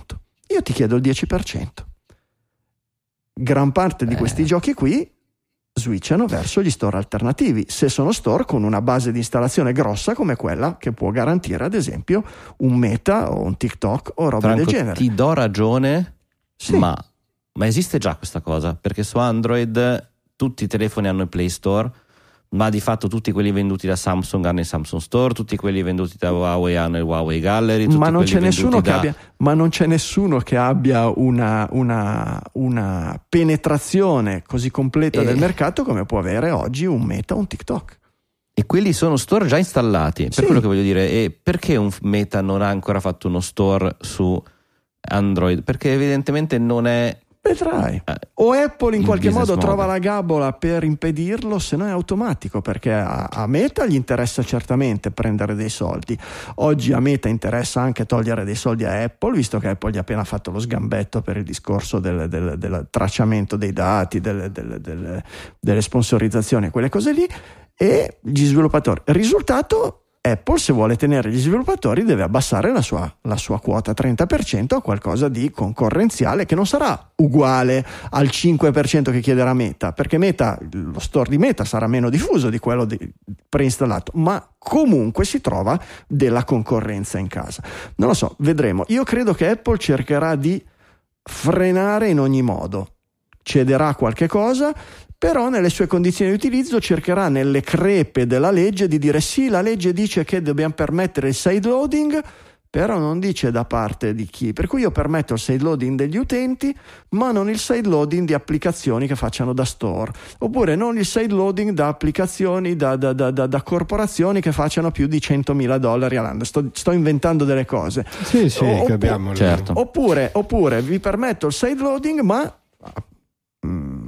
tecnologia che è già sviluppata da Apple, distribuita e testata, cioè sul Mac, tutte le applicazioni inserite Notarizzate. devono essere notarizzate, per cui anche se non vengono svi- eh, vendute tramite l'App Store, devono prima essere mandate a Apple, Apple le guarda, vede quale API vengono utilizzate e se vengono utilizzate delle API che Apple dice no no, non te le notarizziamo e tu non puoi installarle neanche attraverso il meccanismo alternativo e anche questo può limitare la presenza di store concorrenti sulla macchina. Per cui sono mille le strade che possono scegliere. Noi non conosciamo Ecco, io mi aspetto quest'ultima casistica che hai appena citato, quindi il fatto che ci Eh. sia una sorta di certificato di autenticità e sicurezza, che poi sia anche un po' un controllo eh, sulle API di basso livello del sistema operativo. Chiaramente sarà molto difficile che questo vada a vietare l'in-app purchase esterno, che quindi un Epic Store non possa incassare completamente i, i balletti di sappiamo. Fortnite, ma eh, ecco invece io sono più dell'idea che Apple cercherà, visto che ormai è obbligata, di renderla un punto a suo favore e quindi dirà che è la grande novità per tutti. Non mi aspetto che lo limiti, lo limiti negli Stati Uniti, perché gli Stati Uniti sono lì pronti, l'abbiamo già visto. Appena l'Europa lo rende vero, loro arrivano a gamba tesa. Beh, abbiamo descritto comunque una serie di meccanismi per i quali tutto sommato appunto si può fare resistenza passiva e forse l'effetto finale per gli utenti è positivo perché se c'è un abbassamento del costo dell'imposizione da parte di Apple ogni volta che si apre una qualche strada di quella. concorrenza fondamentalmente qui ci va L'idea bene quella, però, però, però, se dobbiamo basarci sui precedenti, il precedente è quello del governo olandese che gli aveva detto che doveva permettere alle app di dating vendute in Olanda di aprirsi a metodi di pagamento alternativi. L'hanno fatto, non l'hanno fatto in tutto il mondo, l'hanno fatto in Olanda Franco- con una marea di paletti. Certo, l'Europa non è Sì, l'Olanda, sono- non c'è dubbio. Eh, L'Europa è grande quanto gli Stati Uniti come mercato, probabilmente. Sì, come sono- dimensione di sono persone. come- d'accordo, però Non è l'Olanda che sono. Ci sono, ci sono un milione di se, di ma e Sì. di però, hanno il boccino in Certo. mano, vedremo che cosa faranno. Io penso che potrebbero anche, potrebbero anche dire, neanche dirlo, potrebbero, come dici tu, può essere una caratteristica, può essere una cosa che non si vede neanche, che semplicemente nel materiale tecnico o, o- o che gli sviluppatori sa- sapranno, guardate che potete ai vostri clienti in Europa dirgli potete installare così, però non è pubblicizzato da nessuna parte. Non lo sappiamo. Lo son t- pubblicizzano gli altri, è grosso così. Il giorno cer- zero. eh, beh, certo, certamente. A quel, punto, che è lì pronto. a quel punto forse gli americani diranno e perché noi no? Eh, però arriveranno i lobbisti di Apple al congresso e diranno 10 miliardi perché noi sì. Eh, capisci? Eh, Sì, sì, è complicata davvero. dai. è una questione dove si, dove si giocano veramente tanti, tanti, tanti miliardi di dollari. Vale la pena tornare a fare la- il commento in diretta? Chi lo sa se questo Della, della cosa sarà abbiamo- veramente. chi lo sa? le, le date ce l'abbiamo già, no? Io non me le sono segnate. Esatto, il 5 giugno 5 inizia e si parla di realtà aumentata, si parla di questo store eh, aperto. Potrebbe essere un dub dub che torna a essere emozionante. Ci sarà, L'occhialata, sapere, ci sarà l'occhialata di Tim Cook. L'occhiale VR nuovo di Tim Cook. Pare, pare quasi certo che, che- che verrà presentato Esatto, al esatto. WWDC contro il- l'opinione, il parere del team di, di design, eccetera. Beh, insomma, vediamo, vediamo, vediamo. Sono tempi interessanti che ci aspettano. Eh, vi parliamo tra poco di questo studio sull'importanza della- dello smartphone per le diverse classi di età dopo aver ringraziato i nostri produttori esecutivi.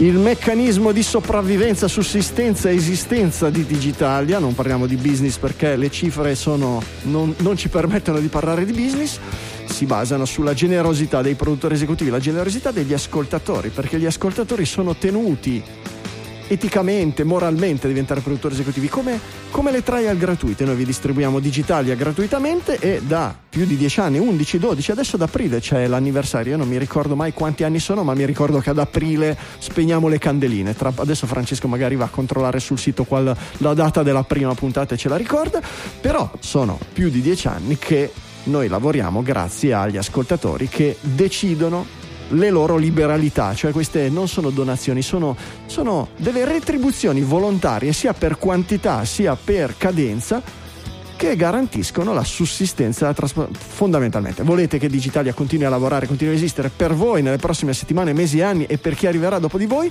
Ebbene, fate come hanno fatto gli ascoltatori che sono passati di qui nei dieci anni precedenti. Dateci una mano con PayPal, Satispay, Bitcoin, bonifico bancario, le metodiche del podcasting 2.0, value for value in automatico. Arriveranno presto novità anche per quello e noi continuiamo a lavorare per voi e a ringraziarvi in trasmissione. Max, c'hai il PDF sicuramente sotto mano. Pronto, eccoci qui. Cominciamo con le donazioni della- con la metodica appunto del value for value che sono quelle di Nicola Gabriele D con 780 satoshi, Nicola Fort con 3177 satoshi e Capitan Harlock con 1679 satoshi. Esatto. Oh, ci voleva, ci voleva la musichina apposita. Come sempre Per quante questo- puntate che ce l'abbiamo, fra l'altro, Max? con questi con questa do- subito dopo questa zona comincia quella dei perpetual executive producer di questa puntata che sono Manuel Zavatta con la sua donazione singola da un euro perpetua Davide Tinti anche lui con una donazione da un euro perpetua e, que- e Nicola Gabriele D con una donazione singola da 2,01 centesimi di euro Mitici. Ancora donazioni singole da un euro di Vincenzo Ingenito e Saverio Gramagnola, da 1,11 centesimi di euro di Carlo Thomas, da 1,50 centesimi di euro di Andrea Guido e una da 2 eh, in realtà ce ne sta un gruppo di donazioni da 2 euro di Andrea Nicola Vasile e di Alessio Ferrara. Conclude Grazie. la zona delle donazioni singole, almeno fin qui, quella di eh, da 3 euro di Michele Francesco Falzarano e di Marco Grecchi. Grazie a tutti.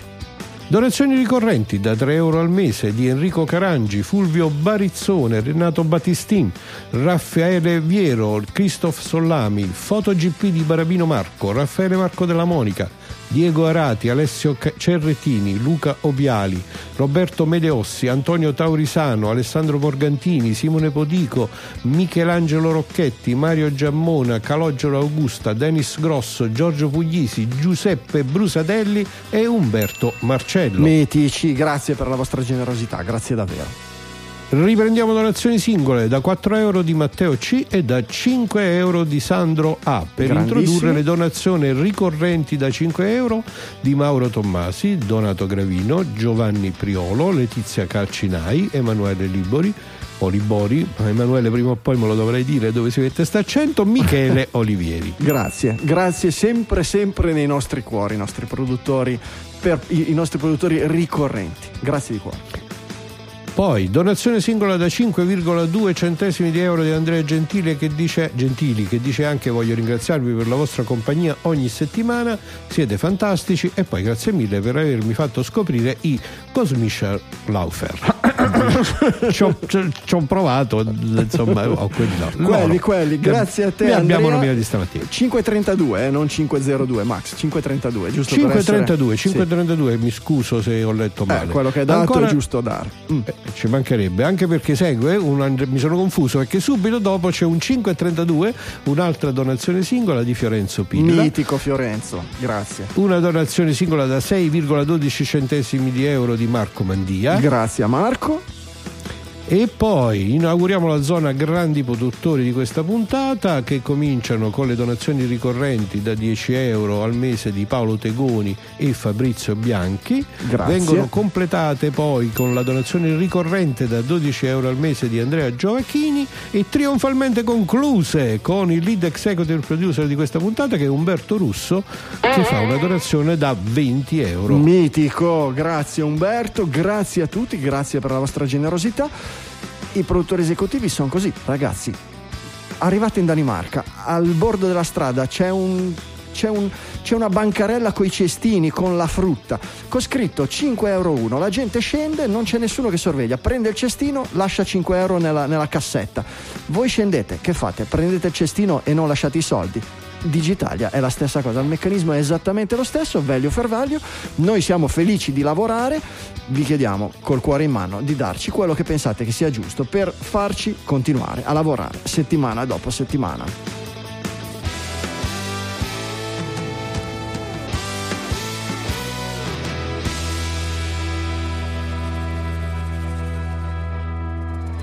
Allora, questo studio interessante, questo studio sulla mm, importanza dello smartphone per utenti divisi per classi di età e sorprendente nei I risultati. giovani che hanno sempre il telefonino in mano, eh. È vero, è vero. Non invece- potrebbero sì, sì. vivere senza i giovani. Sono sti ragazzini. Com'è, so. com'è fatto lo studio? Raccontateci un po' come funziona Allora, questo lo studio. Mm. Vai Max, vai Max. Vai, vai, c'è una suddivisione sostanzialmente per fasce di età, eh, nelle quali sostanzialmente viene chiesto appunto per fasce di età entro quanto tempo eh, c'è, c'è la necessità, c'è, c'è l'impulso a riparare un iPhone o comunque un cellulare. Non mi ricordo se è solo per l'iPhone questo studio o in generale per iPhone, il proprio sì. cellulare. Nello studio solo per iPhone, sì, l'iPhone. sì. Quindi per gli iPhone e, e questa quindi la domanda è lo ripareresti immediatamente nello stesso giorno, nel giro di due giorni, nel giro di una settimana, nel giro di un mese o addirittura mai ti si rompe, lo butti e poi non si capisce cosa fai. Sì, cioè il riparare se intendi lo vai a cambiare con, cioè lo vai a ricomprare subito, cioè ti trovi che è rotto, ritorni subito ad avere il telefono, che è un po' un'indicazione di quale sia la Il eh, livello di- dipendenza. eh, il livello di certo senso. attaccamento, Cioè, eh, è certo che c'è eh, chi dice no, si è rotto, come faccio a vivere senza? Corro al primo negozio Apple, prendo il primo che trovo e faccio il sync dei dati. Eh, noi ci immaginiamo Mm. che siano appunto Ci i giovani saremmo, d'oggi ci saremmo immaginati. e prima sono di- i giovani d'oggi 45 anni. Mm. In realtà la fascia più esposta è, insomma, sono le due se la tirano, quella dei 45 ai 54 e quella tra i 55 e i 64 che esibiscono un clamoroso 59% e 57% rispettivamente di persone che dichiarano che appunto hanno bisogno di ripristinare l'utilizzo dell'iPhone in giornata. Sì, Ehm, come sempre non so e non vedo eh, diciamo, questa statistica, questa analisi, quante persone ha coinvolto, il campione quanto sia rappresentativo, cioè se ci può effettivamente dare affidamento statistico ai risultati, ma certamente sono in qualche maniera un segnale di questa mh, percezione diversa che uno Ecco. potrebbe avere, anche se mi domando, non è che c'è anche un fattore legato alla possibilità economica? Enorme, Esatto, stavo proprio enorme, dicendo quello, enorme, cioè- secondo me. Mm. La centratura comunque di chi lo potrebbe andare a cambiare, di chi lo vorrebbe andare a cambiare subito e anche chi potrebbe andare a cambiarlo perché è normale che un 18-24enne magari abbia più necessità, parliamo di, in generale di riuscire a trovare il budget per telefoni, qui infatti si parla di iPhone anche perché sono telefoni costosi, quindi Eh, non sì. prendere il primo feature phone eh, giusto per tornare in, contatto con, con eh, Whatsapp, ma eh, proprio tornare con un iPhone, magari anche nuovo, eh, diventa impegnativo economicamente. In effetti, all'aumentare dell'età, eh, o meglio, centrandosi sulla fascia d'età tipicamente eh, lavorativa, appunto 45-54, ma anche 55-64, quindi le due fasce eh, come dire, più stabili, si spera da un punto di vista lavorativo e di income, eh, c'è questa più quest'urgenza. Eh, Ecco, mi colpisce che 35-44 sia invece in discesa, quindi sia una fascia meno eh, eh, propensa a un cambio rapido rispetto a Ma guarda, inferiore io, io pe- penso che si siano misurate del du- sia misurata una cosa pensando di misurarne un'altra e ci sia un equivoco enorme. Ehm, la cosa più facile per verificare quanto è importante il- lo smartphone nell'utilizzo di una persona della fascia di età è semplicemente andare a calcolare le ore di utilizzo nella giornata. Credo che sia il numero più, eh, più chiaro e semplice per dire quanto una fascia di età è attaccata a- a- all'utilizzo. La sostituibilità puoi provare a chiedergli se, te se ti dessero un nuovo dispositivo gratis. eh, quanti minuti ci metteresti a correre verso chi te lo ripara o, o- te lo sostituisce gratis o cose del genere? Fatto. Perché effettivamente io me, me- me ne rendo conto anche oggi, nel senso che, che- che a 18 anni avrei cercato di, di ripararmelo da solo, avrei, eh, avrei avuto delle ore di noia da, da da- da- da- impiegare non annoiandomi a smontare il telefono e a vedere se in qualche modo c'era un tutorial su internet per cercare di riparare robe del genere.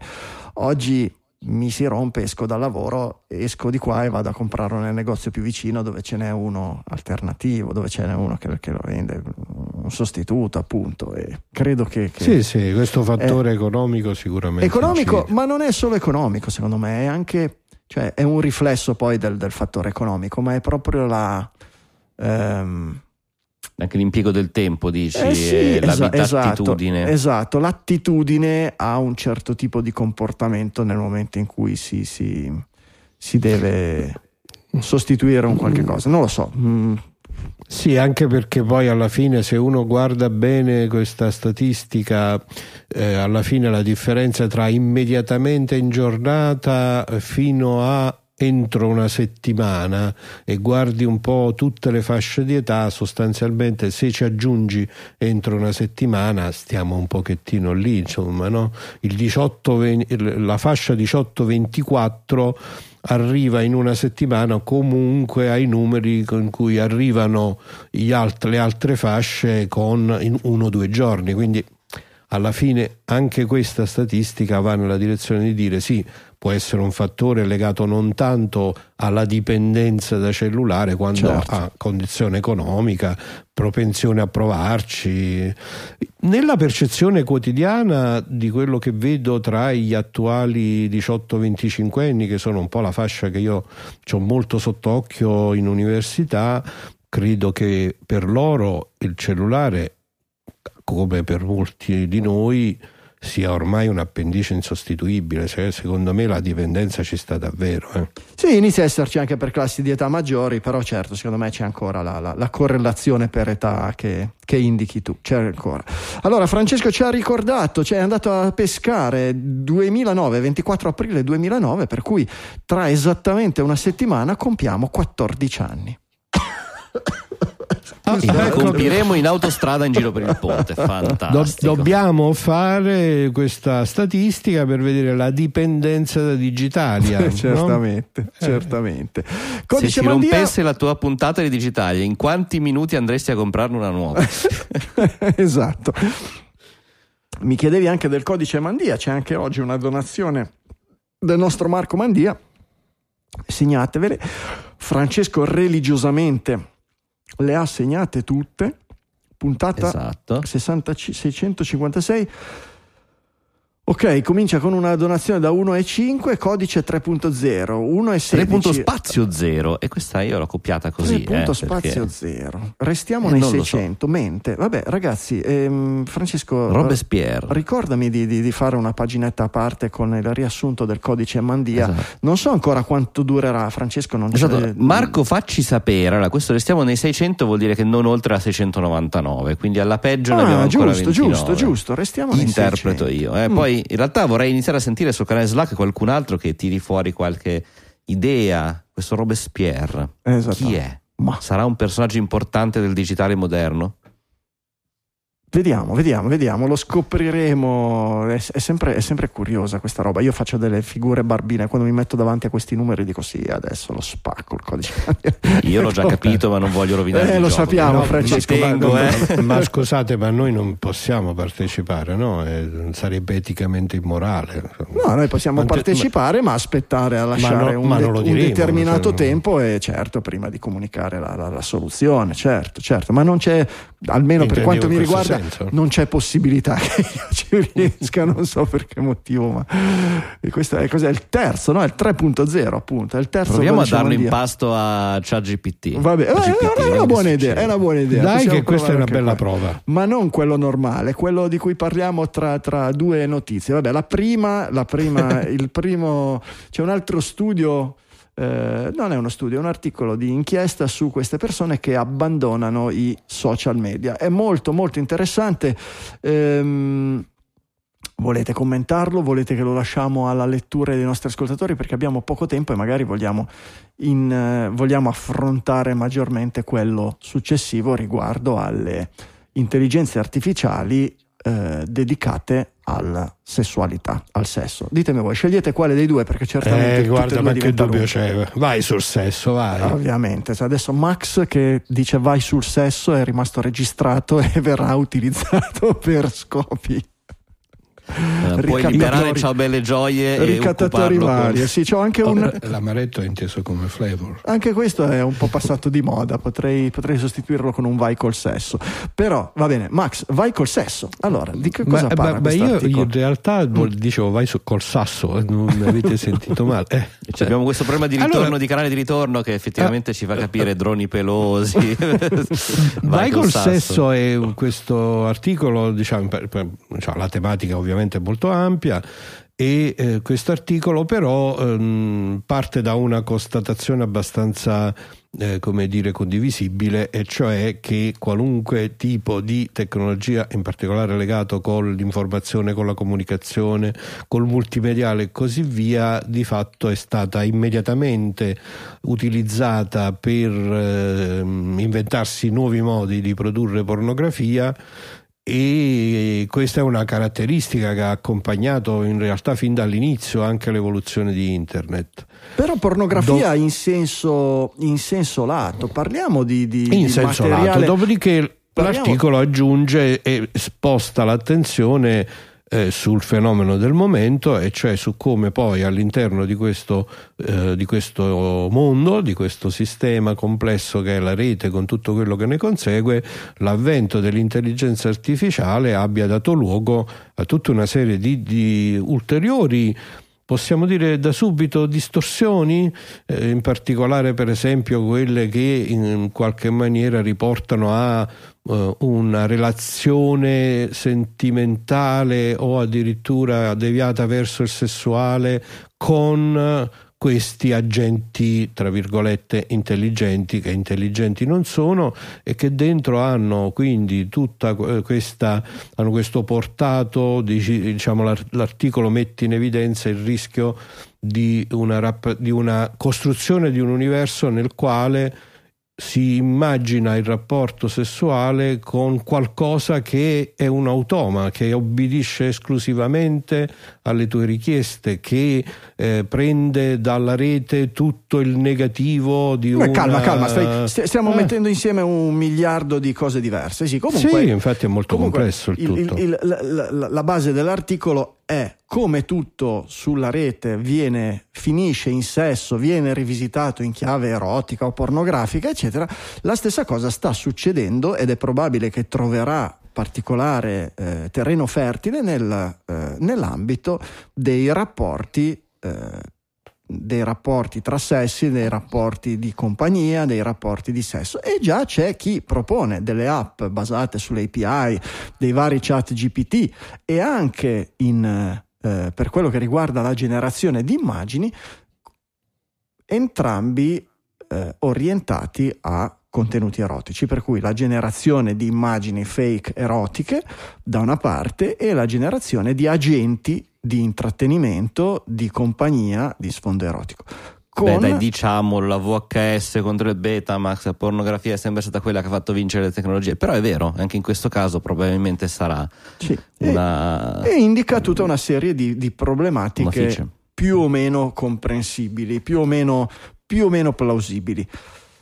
Quella che mi pare meno plausibile è quella della, della normalizzazione, della ipernormalizzazione. no? Quello che dice l'autore dell'articolo è che eh, i sistemi generativi vengono eh, allenati con delle mole di dati enormi e, una- e hanno un approccio statistico e quindi scelgono sempre quella che è la risposta più comune Ah, a ok. una determinata situazione e quindi c'è il rischio che un agente con cui devi interagire in ambito tra virgolette erotico sessuale porti a una ipernormalizzazione cioè che fondamentalmente con le intelligenze artificiali si faccia solo sesso alla missionaria o robe del genere per buttarla in caciara e quindi che tutto quello che è diverso dalla norma eh, o addirittura estremo venga in qualche modo soffocato, annullato o visto come, tra virgolette, anormale.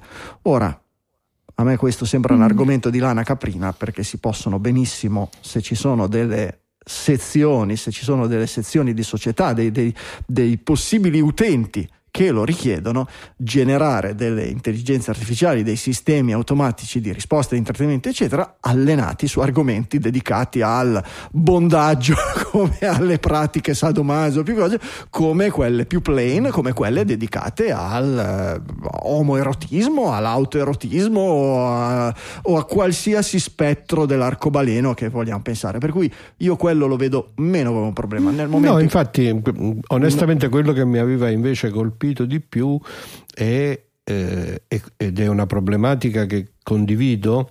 È questo fatto che tutti questi sistemi sono comunque progettati e costruiti con un'intenzione molto chiara di eh, fingersi umani. Sì.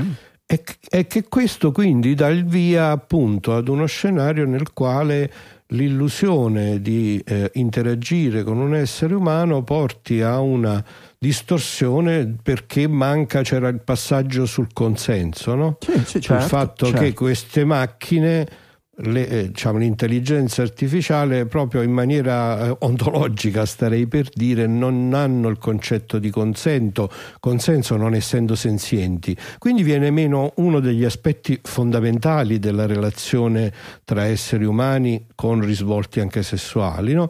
e cioè il fatto che ci sono due persone diverse e che tutto va bene quando c'è pieno consenso tra queste due persone, quando c'è l'incontro tra due libertà. Quando ne viene meno una, questa è la tematica etica che mi sembra più importante, da un lato eh, diciamo, c'è la creazione di un'illusione e dall'altro lato viene proprio meno il fondamento del rapporto. Cioè, fondamentalmente quello che dice l'articolo è eh, questi sistemi possono abituare le persone alla non necessarietà del consenso e quindi portare anche Esatto. nei rapporti poi reali questo tipo di imprinting dove il consenso non è necessario. Questo si può probabilmente discutere all'infinito, le, le mille sfaccettature e i livelli di realismo che questo tipo di interazioni raggiungeranno oggi non lo sappiamo, eh, però che ci siano un miliardo di eh, ambiti che presentano sessualità dove il consenso non è esplicito, non è esistente, non è necessario, ci sono già eh, quello più che viene più in mente è la pornografia, quello che è antico come il mondo è l'immaginazione. Eh, ricordiamo che l'organo sessuale principale del- del- dell'essere umano non sta tra le gambe ma è tra le tempie e, e quindi anche lì in qualsiasi fantasia erotica che qualsiasi persona vive fin dall'adolescenza il consenso non è certamente obbligatorio. E quindi boh non saprei. È possibile che l'interazione con questi agenti possa rafforzare quest'idea della non necessità della non importanza o dell'automatismo del consenso come se fosse sottointeso? Può darsi certamente non ho, non ho i non abbiamo la cultura noi per, eh, per giudicarla. Sicuramente ce, la- ce l'hanno di più le ospiti che, ha avuto Francesco, che hanno avuto Francesco e Michele nello speciale che ascoltereste tra una settimana che, ve l'abbiamo spoilerato prima, è proprio dedicato a tematiche sessuali, per cui restate sintonizzati che tra una settimanina lo facciamo uscire lunedì e quindi lunedì Bravissimi. 24 lunedì 24 Eh, io non l'ho ancora ascoltato ce l'ha solo Francesco lo custodisce non me lo vuole mandare da mixare Eh, no, perché vuole, tenere, vuole prima. tenere la cosa segreta eh, però lo, lo- lo- lo capiamo no, ma Rivers state tranquilli che lavoreremo come dei matti per presentarvelo l'ultima cosa che, che l'ultima osservazione è quella dello sfruttamento commerciale che è un angolo di quelli che viene da dire ma no dai figurati se è possibile ma poi se vai a vedere com'è ridotto tra virgolette internet, o- internet oggi il- i social media lo sfruttamento dei dati e robe del genere qualche dubbio viene. Ed è l'idea che la, eh, questo tipo di sistemi, qualora diventassero degli strumenti per fare business, cioè vendere degli agenti di intrattenimento eh, erotico o di compagnia a delle persone e quindi costruire dei business che ci, costru- che ci- che ci guadagnano dei soldi, può essere pericoloso perché, perché a quel punto la merce su cui guadagnare sono le persone sole. E allora rendere le persone sole, isolare le persone, può diventare un modello di business o qualcosa di auspicabile per un certo tipo di. Se chi fa questo Crearne business. dipendenza anche. Eh, se chi fa questo- sempre più soli. Certo, se chi fa questo business è piccolo piccolo, poco fa, ma se chi fa questo business è grande grande, questo può portare a delle enormi distorsioni nel nostro tessuto sociale. È mai successo? Beh, guardatevi la storia dei social media Eh. degli ultimi dieci anni e fatevi delle domande e datevi delle risposte. Ehm, va bene, eh, abbiamo un po' di articoli chat GPT, Twitter, Elon Musk, ma niente di particolarmente rilevante. Eh, volete smanettare un po' con sistemi di intelligenza artificiale sul telefonino per iOS Swift Key? Microsoft ha, fatto, ha ripubblicato la sua tastiera dedicata a iOS, ficcandoci dentro Bing con la sua chat, l'intelligenza artificiale, il completamento, varie sfaccettature. Ve lo linkiamo nelle note dell'episodio se volete, ve lo installate, ve lo provate. Qualche cos'altro interessante prima di andare a Gingilli, Francesco? Le, le foto del, del funerale di Berlusconi? E quelle mi hanno fatto conoscere una Milano nuova, con una piazza del Duomo veramente bella, che in effetti potrebbe essere considerata tale. E, vabbè, sapete che Berlusconi, Silvio Berlusconi è stato in eh, terapia intensiva in ospedale per- nei, nei giorni passati, adesso pare che sia uscito eh, dalla terapia intensiva perlomeno e subito sono uscite delle foto impressionanti come sempre in questi ultimi giorni, di, eh, di di un ipotetico funerale dai- dalla bara costruita appunto in Piazza del Duomo a Milano, eh, da tutta la sfilata di VIP, c'erano chiaramente Elon Musk, eh, Donald Trump, Trump, Putin. eh, Che si sono stretti la mano lì. Vespa che piange, c'è, c'è tutta una serie di, di situazioni, esatto, al limite del, del, del tragicomico in un certo senso, perché comunque è un po' verosimile anche come possibili foto di un vero funerale che potrebbe esistere eh, prima o poi di questo tipo e dall'altra parte eh, comunque insomma si vede che chi le ha realizzate ha voluto comunque metterci un po' di ironia dietro, no? un po' di eh, come dire, esagerare ecco, con, eh, da questo punto di vista. Beh, ma perché l'ha dichiarato che era proprio un esperimento per vedere il livello di fotorealismo col quale oggi si riesce a, a lavorare fondamentalmente, no? Sì. Mhm. sì, sì, è così, è così, con un risultato, beh, è un po'... Non lo so, Il risultato non è ancora perfetto, a volte appunto è un è po'... un, esperime- è un esperimento. Guardate i risultati per rendervi conto, prima o poi succederà qualcosa di iper... Ecco, Ved- vedere... quello che ha colpito tutti, in particolare che qua appunto gli esseri umani sono stati disegnati molto bene, tutta la scenografia, il Duomo di Milano, che è un edificio comunque iconico, ben conosciuto, ha questi edifici che lo circondano in una maniera Questa un po' piazza strana. che a non un certo c'entra punto niente, esatto, esatto. compaiono, eh, ma non è che non c'entri proprio nulla nulla, però son- stona in alcuni casi, no? Sì, compaiono queste, eh, questo verde sullo sfondo un po' irreale, è curioso È comunque così, sia. è così, è così. Vabbè, tempo esaurito, Gigili del giorno, tanti auguri al nostro Berlusca. Signore e signori, i gingilli del giorno. Berlusconi che abbiamo avuto anche in, in- in diretta in una trasmissione, quando è successo che ha chiamato... Quando giocavamo con eh, eh, il- l'applicazione di solo audio, eh, mi, mi- mi sconvolgo, mi, mi perdo il nome, aiuto, come si chiama?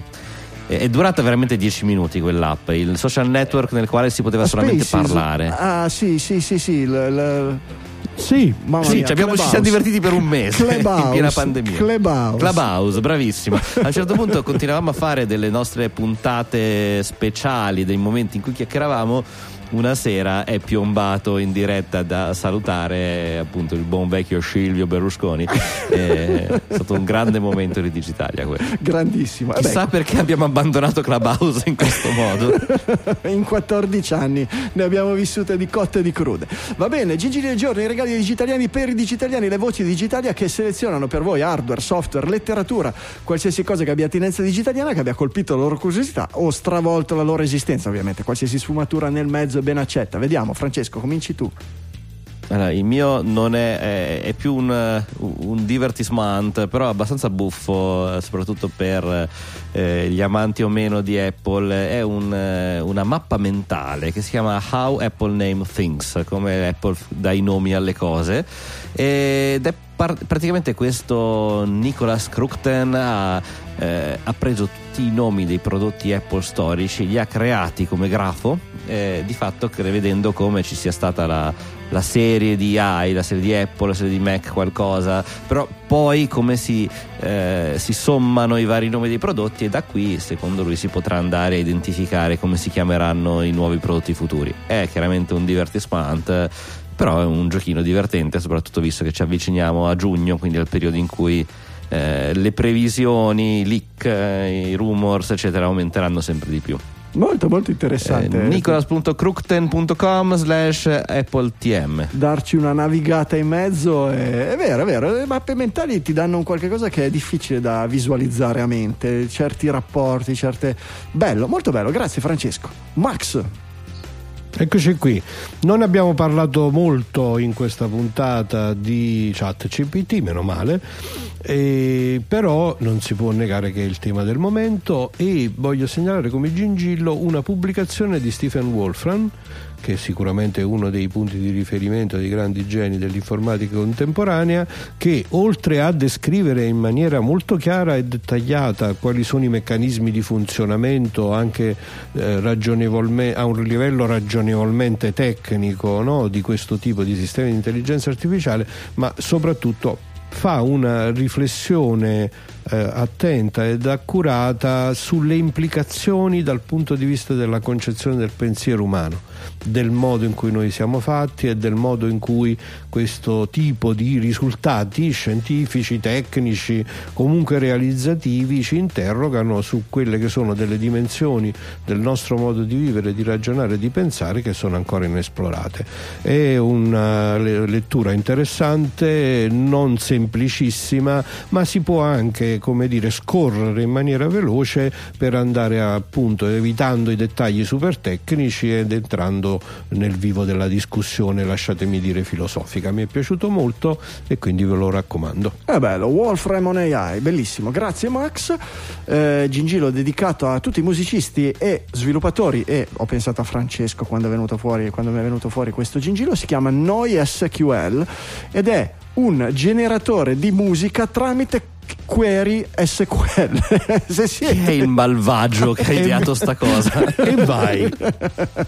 non ho idea di che esatto di che mente possa aver partorito una roba del genere, però sono quei divertisman, questi, questi esperimenti di, di generazione musicale, di creazione di sistemi di generazione musicale che poi possono essere il, il- il fiore, no? Il- la cosa che fa sbocciare la creatività e fa emergere delle cose particolari, delle nuove forme di espressione o semplicemente dare un'idea a un artista per partire di lì e creare qualche cosa di. Dateci un'occhiata se siete musicisti, se siete un po' programmatori, se siete un po' di tutte e due o semplicemente se siete curiosi su GitHub con tutti i codici sorgenti e con tutta la documentazione per capire che cos'è e come funziona con tanto di esempi.